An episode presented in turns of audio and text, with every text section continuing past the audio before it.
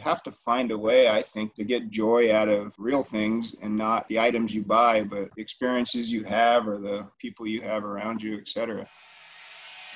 You're listening to God is in the Details. I'm your host, Gwendolyn Dolske, and co hosting with me is the very talented, very witty LA lawyer Rudy Salo.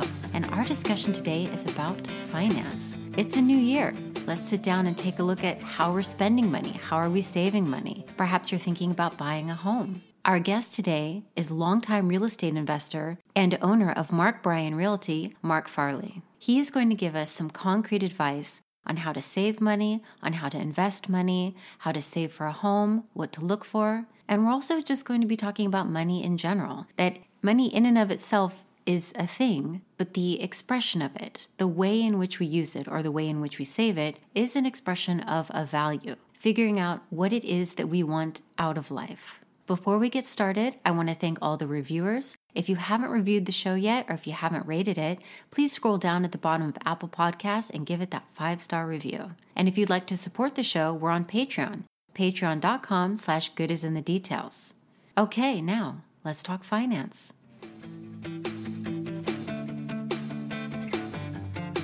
I think something that we should definitely discuss is that you were Rudy says that you were in a band together. So how was I know how Rudy is as a podcast partner. Uh, how was he as a bandmate? I mean, was he any good? You can. It's just between us, Mark. Just um, between us and yeah. around two thousand downloads. Sure, he's uh, yeah, definitely he's a good musician. Um, I think he kind of wanted to be in the spotlight more than a bassist normally would. Did he pitch himself as the funny one? He did, yeah. He would uh, tend to grab the microphone and do, you know, the famous story is him grabbing the microphone in my garage because I was the drummer. So we would always practice at my house because it was the hardest instrument to move. Uh-huh. And uh, Rudy would grab the microphone on any given occasion on like a Sunday afternoon with, you know, neighbors out in front of the yard and start telling dirty jokes, which would inevitably no. get my dad, who was very mild mannered come on. No. Yeah, dirty, yeah. dirty is dirty is subjective. But okay, sorry, I don't so, mean he, All right, he, this he, is the guy who blushes during the discussions with the sex and relationship therapist. So okay, well, sign maybe, of true maturity. You know, the funny thing is, Rudy, maybe no one even was paying attention. Like my dad wasn't paying attention to the content. He just didn't like the style of turning our garage into a nightclub. Those were his exact and words. So, he, he literally said, "Hey guys, this isn't a nightclub here," yeah, and it had yeah. turned into that. No, there were no dirty jokes. Mark likes to embellish. I, I one one of the greatest things about Mark is you will hear stories from him, but they get better and better the more times you hear them because there's a new element that comes in. Right. Pretty soon he's probably saying I was doing Andrew Dice Clay impressions in his garage. Oh no, no, no, of course not. So, what was the name of the band? Conniption, wasn't it, Rudy? It was Conniption. Yeah, we okay. had two. We, we, had two versions of it. We had one version when we were sophomores, and we played a couple of gigs that you were probably not at, Gwen. And then we played a whole. Then we reconnected in, in senior year in high school and got a new lead singer, the guy I grew up with, one of my best friends, and we played a whole bunch of shows, which clearly you and your introverted self never went out in high school because we were we were where the cool kids went was where Conniption played. I'm sure. And if you go onto my Facebook page, I have a whole bunch of old band flyers from that era. Oh, from okay. like from like the from like the mid 90s. It's actually pretty cool. Cool. Well, Mark, we're going to be talking. Let's see. We're going to be talking about real estate. Oh, right? Okay. Shoot. What are? Oh, I didn't know that. we're going to be. I think so you know that I you know that I study philosophy, so this will be kind of interesting to see where could philosophy and real estate intersect. Yeah, could sure. they hey, just a quick question, did you ever take a philosophy class? Hmm. Can you name a philosopher? I Plato? Oh, there we go. All right. Hey, that'll that'll do. Sorry, Better than me. Better than me. I couldn't even name. I couldn't even name Plato. that's pretty good. How about Rudy Salo? That that's what I'm talking about. I'm a modern day uh, Aristotle. What's that guy's name? What's that guy, whatever that guy's name? Yes. Aristotle. Yeah, that's the guy. Well, I something that I'm interested in is you know as we're working through the show, the underscoring ideas behind people's professions. What could you tell us? Maybe we'll go into some advice, but what do you see with a trend right now with real estate that is actually reflecting a cultural value? What is a connection? Because it seems like the way in which people buy, then it's actually it can give us some idea of what we're valuing. What does the family look like? What does the homeowner look like? What do communities look like? What are some trends yeah. that you see? Sure. Yeah, that's a, that's a great question. I think, you know, Thank this you. year, she loves that. The more you say, that's a great question. the the happier Gwen, and, and and just wanted to give you a heads up because this is your first time on the show. But please go ahead. No, no. I mean, it's it's an insightful question because it's it's different than the type of questions I get asked a lot about where should I put my money, et cetera. Yeah, I mean it's something we should think about. I would say this year, given COVID and everything, people sort of are redirecting and rethinking about what's important. And I think what I see as an absolute shift in the way, let's say, starter sort of families are shopping is for more space. They're definitely looking in outlying areas. There's so rather than be like I work in, in San Diego, and I'm specifically in North County, San Diego, which is would be considered suburbia. And I'm seeing people who are not so interested in paying higher prices to be freeway close to get to their jobs as much as they're looking to spend. The same amount of money to get more space they don't really care about being further from the freeway because they're now kind of looking at, hey, maybe I'm not going to have to go to work every day. I'm only going to be going to work once or twice a week at most. And I want to spend more time at home, or I am spending more time at home. And it's not necessarily even that their employers are saying this is the way it's going to be. It's people telling me that they're telling their employers this is the way it's going to be. Kind of opportunistic because they now have gumption or whatever, if that's a funny word to use, to say, look, I've shown you that I don't need to be in the office every day. And I think, you know, I've talked about it with several friends. Probably working from home exclusively actually doesn't work either because there needs to be collaboration. There needs to be that sort of spark and innovation that comes when people are together. It's hard to do even with Zoom, right? There's always these distractions. You know, you just, you get that banter um, back and forth by being you know in an office that does spark creativity so i think getting back to your question there's definitely a trend to be you know, more at home, obviously, and be in a space that you're more comfortable with. And people nowadays are asking for two home offices mm-hmm. and more yard space. You know, it's sort of funny. We go out shopping with buyers, and I make the joke now that almost anyone just walk, everyone walks through the house and straight out into the backyard and starts looking around. It's the way people are shopping now. We spend more than half of the time on any given home tour in the backyard. Wow. People are overpaying for price homes with backyards. People are paying exorbitant prices. You know, we used to joke in the real estate business that, or not joke, but it was an obvious fact that there was enough people looking for pools at the same number of people that were looking for pools were the same number of people that didn't want a pool, didn't want the maintenance. So it was sort of a net zero gain. If you had a pool, it didn't really add value value, it didn't detract value. Now it's like almost a joke. If you have a pool in your home and you're selling the house, it's like name your own price. I mean, people with pools that aren't even that nice are just getting multiple offers and all kinds of excitement that they wouldn't otherwise have. And I think it's related to the outdoor space and being able to want to, to enjoy it. Yeah, it Mark- seems like the home would have infinitely more, it, oh, like it's almost like your little village because now that we're all at home, I would imagine that everybody is looking at their home differently. Or maybe it even has to do with home improvements or moving or where do I have to live. Rudy, in our first episode with Liz Farmer, I said, I'm wondering if the home space is going to change. That now when people are shopping for a home, you know, the realtor will say, here's the bedroom, here's the, you know, the master bath, and here's the home office and now that's to be part and parcel of what it means to be at home. Actually on that episode i think i mentioned either mark's name or that i have a very close friend that is in the real estate business. And i mentioned that some recent laws had passed i think you said former bandmate. I, I former bandmate. I mean mark and i go back a really really long time. He's one of my closest and dearest friends. That some laws had just come into place over the last several years here in california to add an adu which is an accessory dwelling unit i.e the the granny unit above the garage garage. And then also starting in January 1st, 2020, a junior ADU, which, you know, you could create another office type space. So it's like the laws are in place there for you, for, for existing homes to be expanded and redone to allow for, you know, the home is going to be the office. Uh, it is now for the foreseeable future for COVID purposes. And there are numerous companies out there that said, look, even after COVID, you can work from home. There's a lot of investment banks, there's a lot of the technology companies. But I'd like to go back to Mark, you've been working from home longer than any of the friends that I have. Now I know in your in your prior job before you became like, you know, full time in real estate, uh, you were an, you were an engineer and you used to travel a lot to China throughout the entire country, but your home base was literally your home. So when yeah. you say when you say you do need to go into an office, you do need to get together with people, there is some innovation that is sparked with face to face.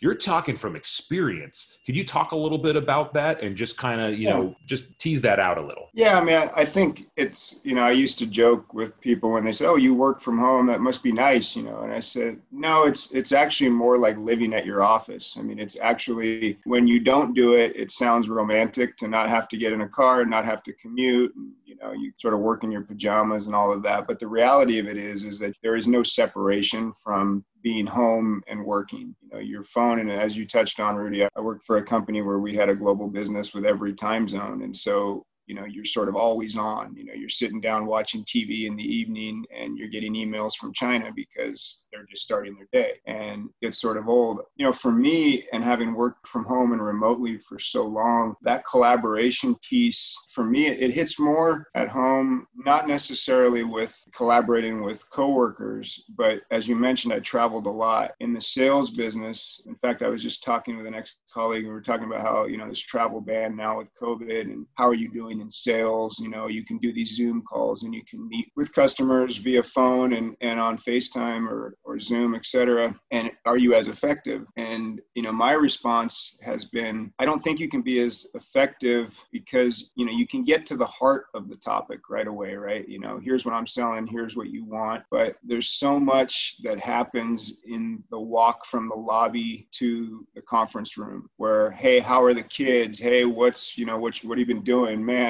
you know, sure for this California boy to be driving across Ohio in the snow, you know, is a, you know, you just get that kind of interpersonal relationship buyers and sellers that has huge value. And none of that happens when you're isolated in your office. You know, you get on the phone and you can be very efficient at getting down to business, but the backstory collaboration doesn't happen that often, right? You're you're in a Zoom meeting with 15 other people and everybody's sort of on their best behavior and talking about work and not talking about the other parts of your life that are important and help develop those relationships that ultimately lead to trust, which usually leads to good business. And, and hearing exactly, I mean, I, I agree with you. I mean, that happens in the legal world with clients. I mean, because we're at the end of the day, as lawyers, we're, we sell too, we sell our services. So taking your deep, long experience, how do you think that bodes well for the future of cities still being the center of workforces? Do you see the death of the city that many people that, that do real estate in the suburbs, that do live in the suburbs, do you just think ah, that, that's crazy? That's just wrong. The cities are not going to die. They might get whittled down. They might, you know, the way we work, maybe only people go in a couple of days a week. Maybe commercial real estate spaces become smaller in cities and there's repurposing of that. But the death of the city is an exaggeration. I'm curious as to your thoughts. Yeah, I mean, Mean, I tend to not think in extremes. You know, I, I tend to not think that you know, either a city is going to boom and nonstop appreciation, nor do I think there's going to be a collapse. I think there's going to be a lasting change in people's priorities. I hope so. I mean, I think that's probably a healthy thing. Yeah, I think I think some of the bigger cities, yeah, probably will be somewhat lasting. I think there's not going to be an urge to, you know, take for example San Francisco. I'm cautiously watching the Bay Area real estate market, as you probably know too and, you know, I wonder are people going to be willing to pay the price to live there? It's not even necessarily the density that I think is scary. It's just sort of the combination of everything. Like the benefit of having all the cool things to do is definitely going to be there. And I think that's going to always be a draw. But at what price? Can I have a similar, you know, I'm, a, I'm obviously a, an advocate for San Diego and I look at the cost benefit ratio to live in San Diego and, and work maybe semi remotely and have the lifestyle benefit benefits of an area like San Diego that for people in other parts of the country would seem outrageously expensive, but for people in other parts of the state might seem like a bargain. So I, you know, I don't know. I know I don't think it's the death of cities in general. I think it's definitely a short-term, you know, I'd like to call it an opportunity maybe, but there's a short-term realignment of where people are wanting to live right now. But long term, I'm not predicting the death of cities. No. I wanted to ask, since I have a lot of university students who listen to this, and I think there might feel like almost a hopelessness when it comes to something like home ownership. So I'm wondering a couple of things. If you can give advice for somebody who is 20 that home ownership is something that is possible and what is a simple step to even get started so that they can start seeing that as a possibility because that seems like it could be so far away and i know i've told my students especially i I target my female students mostly that with the world of social media, with this pressure to buy things that actually don't have any value, that won't give you any kind of power, you know, like spend two grand on a purse. And I say, put that two grand towards something else that women in particular lose their power because they buy into this idea that if they are fixing themselves, themselves as the investment, as opposed to something like real estate or stocks or um, a retirement, that that is actually what will get them ahead. But for anyone who's, you know, 20, 21, and it just seems like it's such a far away possibility, what is a concrete step to make that possible a reality? Yeah, I mean, that's you sort of stole what I was going to say, and there was a, a lot of great things in that question itself Thank to, you. to ponder. And nice one, Mark. Nice one. Sure. Yeah, I just had to throw that in. No, I mean it. I mean, like the number one piece of advice that I would give anyone is is stop wasting money on silly things. That's kind of the, the beginning of getting into a home is, you know, don't reprioritize freedom or reprioritize I don't, I don't know. I mean just, is another way to say i mean uh, I, I, hear what you're saying. Obviously a $2000 purse that's material but it can't just be those big ticket items. Like it, has got to be the smaller things as well right? Yeah, make, I mean, make your I own coffee. at, don't go to starbucks. All, yeah, all the things that you hear all, from everybody. all the things. And it's like you know it's easy to say well you know this these you know i think about all the subscription memberships people have nowadays and you know even like you know it's ridiculous to talk to the college kids about you know rudy when when we were young right we didn't have cell phone bills you know now it's one of the biggest bills you have is your cell phone bill but but even like you know your music subscriptions your you know your your app subscriptions all these things that add up. And a lot of real estate people and a lot of say financial advisors talk about you know the cost of coffee et cetera. But you know it's kind of true. You know i i have a coffee machine. I grind my own beans you know because i'm not paying for coffee. I even joke about you know where are the places which banks give away free coffee because i'm not gonna I'm not gonna go in and pay for coffee but yeah, something that you need to know about mark gwen is he has always taken a fantastic approach to money. In fact i've tried to learn from him in a lot of ways. uh, uh, no it's true. ever ever since high school you know rather than rather than paying somebody to, to put in a sliding glass door on your truck you did it yourself. Like you you've always taken the approach of well where can i cut a couple of corners here and do it on my own? Not cutting corners like you you do, you've always done a great job but you you always take the approach of why should i pay somebody else when i have right now i have the time to do it? And so in a lot of ways students can kind of take that approach as well. Something that i would recommend and this just piggybacks exactly on what mark is saying compared to well, when when he and I were younger, I mean, Gwen, you know, you being in, in your so early much 20s then, so much younger. But the subscription point is a very good one. Every year around December, between like the week between Christmas and New Year, I do an audit of okay, I go check my credit card bills. Okay, what subscription service did I sign up for this time? Okay, Microsoft Word 365, Adobe Create. Am I really using those? How much is that costing? So I get like a full audit of any subscription that I have and I try to see am I actually using this right now? If I'm not, let me cancel it. Do I plan on actually using this in the future? Is my family using this? You know, for a great example is Apple Music. Are we actually downloading songs and saving money by paying 15 bucks a month for the entire family rather than downloading albums? Turn out, yeah, we are. With small children and and and they hear this song and that song, it's much better to have the Apple Music subscription than anything else. But taking the time to do an audit of that stuff is the first step. Now, but here, Gwen's students, presume, let's just presume they're in California, Mark, okay?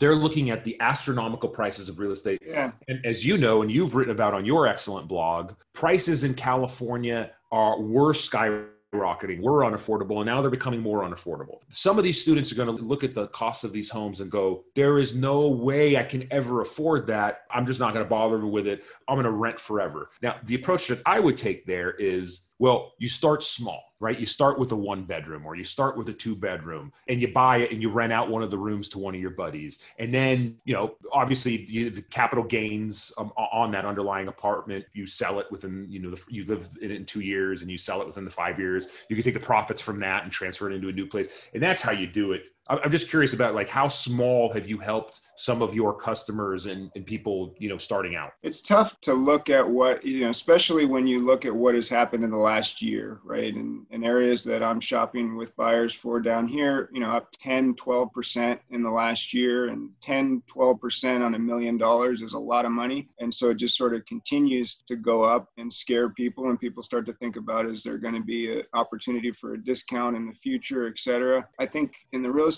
business, realtors are tempted to always act act like it's a good time to buy. It's always a good time to buy, you know, buy, buy, buy. And, you know, and, and historically, you know, over 10 year periods it is, but also looking back historically, you can pick plenty of times when it's been a horrible time to buy. In 2005. Everyone thought it was a great time to buy, but now looking back on it, anyone who bought then probably wished they would have waited a couple of years until the crash. But I look at my own, when I try to advise clients on first time clients, especially that are daunted by the price of homes, especially in California. You know, I call myself a real estate investor now. You know, I have a couple of rental properties, and it's all, I, started small, right? I mean, I started about my first house that was outrageously expensive, 400 and something thousand, and everyone thought I was crazy, right? Why would you buy such a house? Like, obviously, it can't even keep up with, it's going to crash you know, and just little by little it grew, you know, turned it into a, a rental and then saved a little bit more money here and there. And, and none of it was like I had this windfall. It was just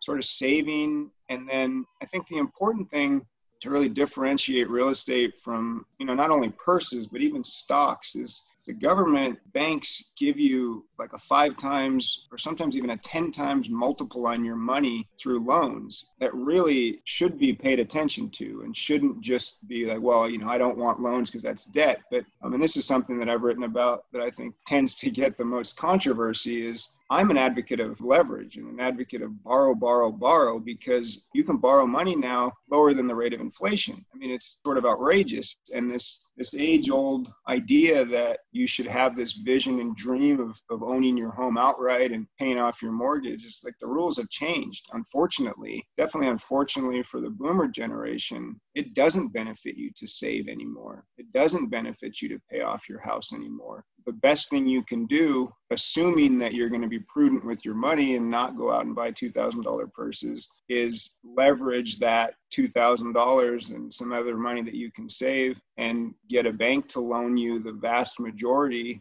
of the money that it takes to buy your primary residence or additional real estate investments. And that's how you know that's how you kind of build the foundation over time. I think that's so interesting. I read that that latest blog that you had about leverage and that this idea of paying everything off and you know paying off so you own your home outright that that's not really the way that you should be looking at it. And i think that even that could change somebody's mind or maybe enhance somebody's idea when they are getting a home that they understand that what they're buying is a future leverage. So that instead of looking at the price of the home and thinking i'm stuck with this for 30 years actually look at it as the possibilities of what that investment can get them in the future. I think the simplest way to look at it you know is like you buy a million dollar house you put 20% down or you put 10% down or 5% down and the rest of it is the loan right? So either you're taking a $900000 loan but if historically proven returns continue and you get that 5% average a year you're making that on the million. You're not making that on your investment. So the whole principle of leverage is you're getting a multiple return on your investment. Now of course you're paying for the cost of borrowing that that money and oftentimes you know i've heard naysayers say, well, if property doesn't depreciate by at least my interest, that I'm paying, then why would I buy real estate? Why, don't, why wouldn't I just rent?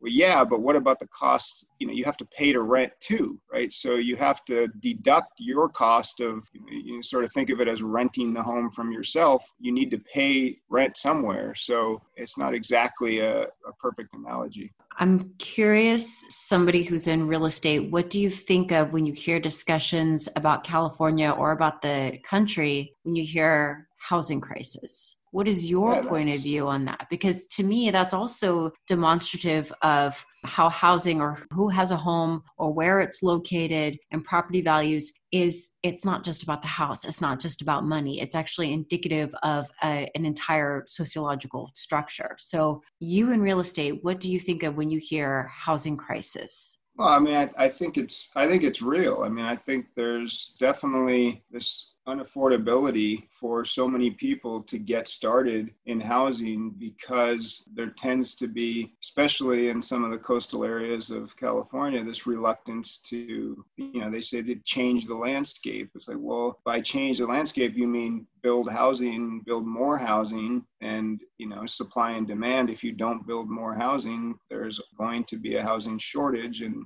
ultimately that will lead to a housing crisis. And when there's less homes available, the prices will continue to go up, and that gap between affordable housing or the lack of housing and the price of housing will very much be in line with each other. You know, I've worked quite a bit over the last couple of years to become educated on some of the housing crisis issues and get involved in, in some of them and look for opportunities and projects in some of these coastal areas that could benefit. And there's, you know, there's leadership that wants to increase housing, affordable housing in some of these cities and areas but there's a lot of reluctance. I had a project where we hit some struggles where the best advice we got was the residents know they're going to lose, but they know it's going to take three to five years to lose, but they're still going to fight you because they don't want to change the landscape. I often would say, well, you know, where do you want your kids to be able to move back here? Like, do you want it to be so exclusive that your family can't afford to buy a house? There are no houses available. There are no starter homes. There are no apartments. There are no, um, you know, there's only these mansions or these, you you know, not even mansions, but just unaffordable homes where people that are working in the restaurants and the hotels or whatever the infrastructure of your community can't afford to live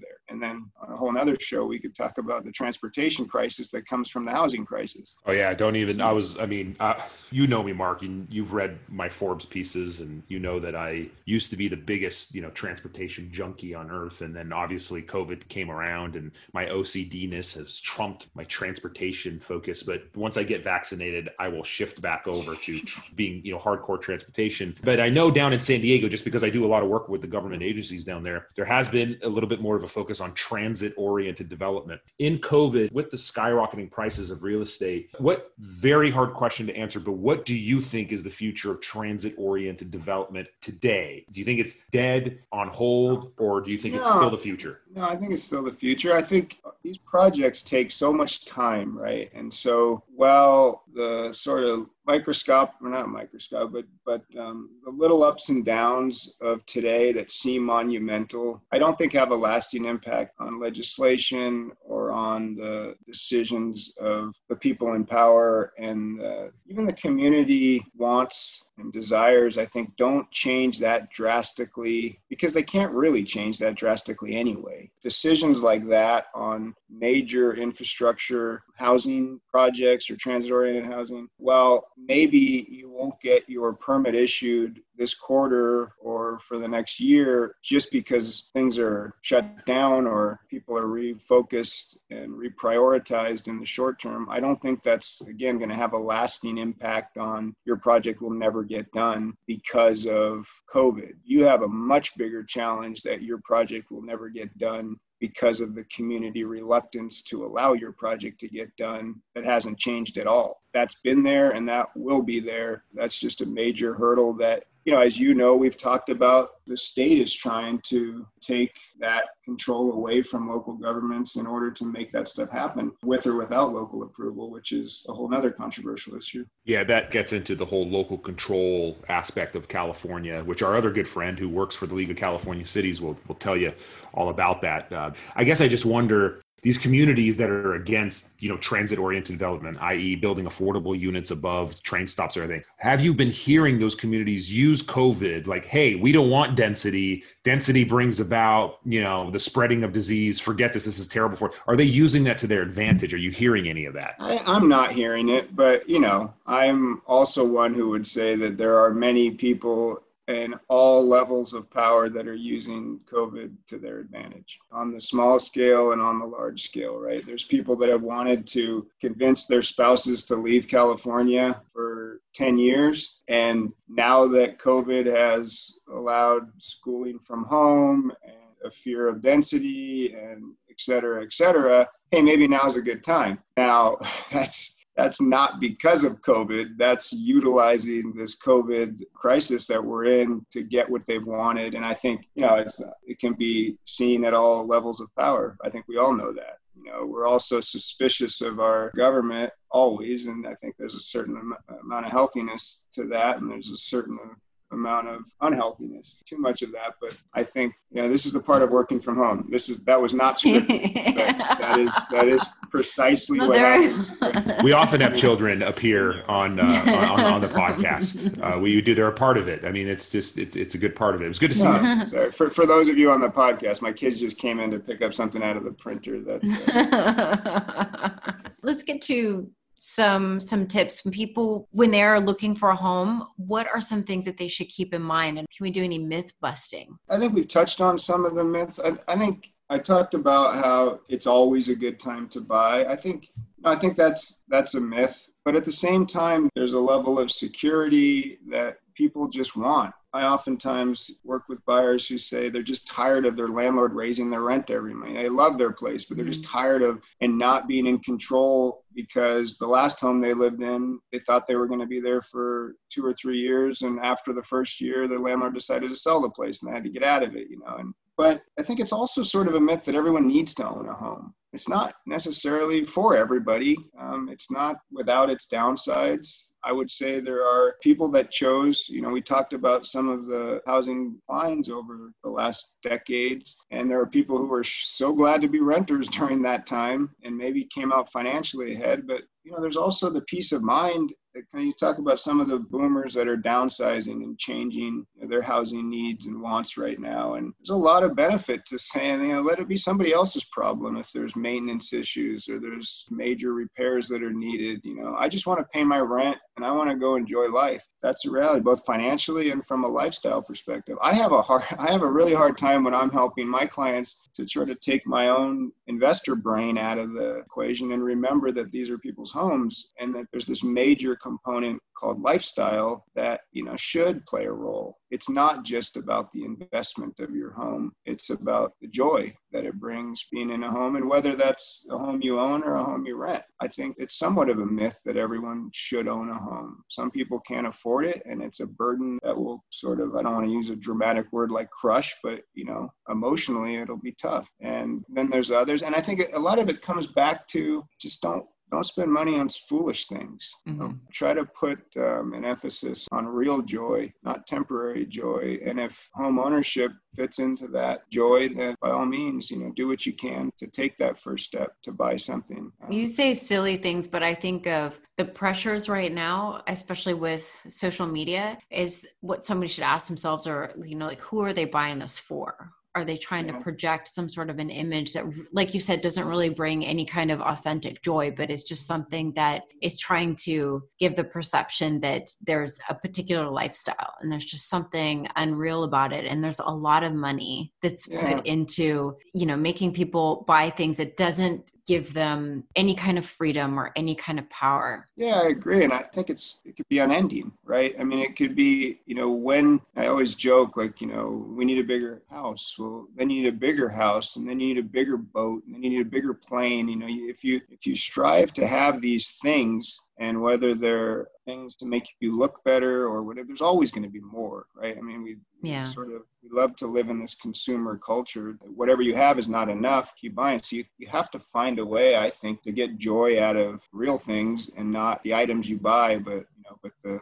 experiences you have or the people you have around you, etc. Yeah. The kind of stuff that if you did lose everything, like every material thing, then you would still feel like you had something. But if you invest everything into your material wealth and then, you know, if there's a fire and you lose everything, then you're just you're in a lot of trouble. yeah, I mean, I, I don't I don't I mean, I'm a firm believer that things can't ultimately bring you happiness you know it's you have to find a way to get happiness elsewhere and you know i'm also grounded enough to say you know the old adage you know money doesn't buy happiness but it probably doesn't buy too much sadness either you know like it's it just depends on your perspective it's easy to say money doesn't buy happiness but it's also it's also a reality that there's some peace and security comes with from not having to worry about how you pay your bills. I think it's kind of a balance. I think they've done a study where there is actually a threshold of where money would buy you happiness, but you have yeah. to be in in an impoverished state. But then I don't remember what the threshold is, but it, there is a certain amount that seventy thousand. Seventy thousand. Oh, okay, yeah. It's if you're earning seventy thousand dollars at that point i mean according to this study yeah, yeah. That, that's correct it's like that that minimum because at 70 you're able to afford not just the bare minimums, but yeah. you're able to afford like you know some niceties, a, a, a, a nice yeah, roof over your head, and health insurance and everything. I get happiness from doing podcasts and providing advice out there to, and and talking with friends. I mean, that's where the, that's where my happiness comes from, and I mean that like yeah, I, I, don't know what the dollar threshold is. Lord, I don't even know if I'll ever meet a dollar threshold. To me, happiness, and it's not in a home. I mean, there have been plenty of homes that I wish I still owned, and other homes that I wish I didn't own, or other homes that I was in. It really does come down to security. What's your yeah. bare minimum level of security and comfort that you need, and what on a day to day basis is going to truly bring happiness. For me, that's helping people. I mean, that's just yeah. that's just the way it is. A home will never be able to fill in that gap that mm-hmm. I feel when I'm not helping people. I'm hoping people out there thinking, "Oh, I'm unhappy. If I buy a house, it'll complete my happiness." It won't. It just won't. Mm. No, I think what Mark says experiences because I know for me, that's it. It's the kind of thing that nobody could ever take from you that that's really where joy is. And so for me, like traveling gives me so much joy and nobody could ever take those experiences from me. They can, you know, take everything from my home, but they can never take that from me. Yeah, and the podcasting is a joy, all that stuff. But I think that and that's also a good a good point is if I have this, then I'll be happy. Then I'll need this, and then I'll be happy. And like yeah, Mark yeah. said, then it always has to be bigger and bigger, but it has to be where you just tap into what you really want. The way one spends money reflects that. I've told my students that imagine if I gave you a chest full of money. Um, if you think money is happiness, let's just say this is a giant chest full of money, and I give it to you, but I say, but here's the thing you can never open that chest, you can never spend it. So are you happy? So money is really only good insofar as what it is for, but in and of itself, it's not something that'll ever ever make you happy because you can tell by that thought experiment you would not be happy with a giant chest full of money that you could never ever yeah. open. Yeah. Well, this was lovely. Mark, thank you. Thank you. I'm really uh, pleased to have the opportunity to chat with you. Mark, you know, is there I just got to ask, man, is there any of our recordings saved anywhere, any videos, anything? Because it would be great if we can just play a conniption song in this podcast as we're like kind of zoning out. Do you have anything? I have to go back and I have to go back and look. I mean, obviously, you're not putting me on the spot now because we're going to just edit this all together. right, right. We're going to edit. We're going to edit this all and together. If, and of course, if I could have just brought up a video clip right now, it would have been so scripted that uh, nobody would have believed it anyway. But um, no, I'll have to look. I don't. I don't. Oh, know. if you I mean, do have, if you do have any music, yeah, then I would use that to play it out. That would be cool. The best chance, I think, was like our talent show. Remember, we did the talent show. At, I did. At, I do remember that. Oh God, I do. I, I, I played in three uh, bands that night. Yeah. Uh, but it, see what you can find, and and uh, it'd be great to kind of go out. Oh, why that. me? What what what are the odds Because I, I, know I don't have any. Oh, I know looked, I've already looked. Hard. Yeah, I've looked into my my parents moved out of their house, and I tried to find stuff, and I couldn't find anything. Damn, I'll see. Okay. Thank you so much. Thank you, Gwen. Have a Thanks good day. Good talking Bye. to you.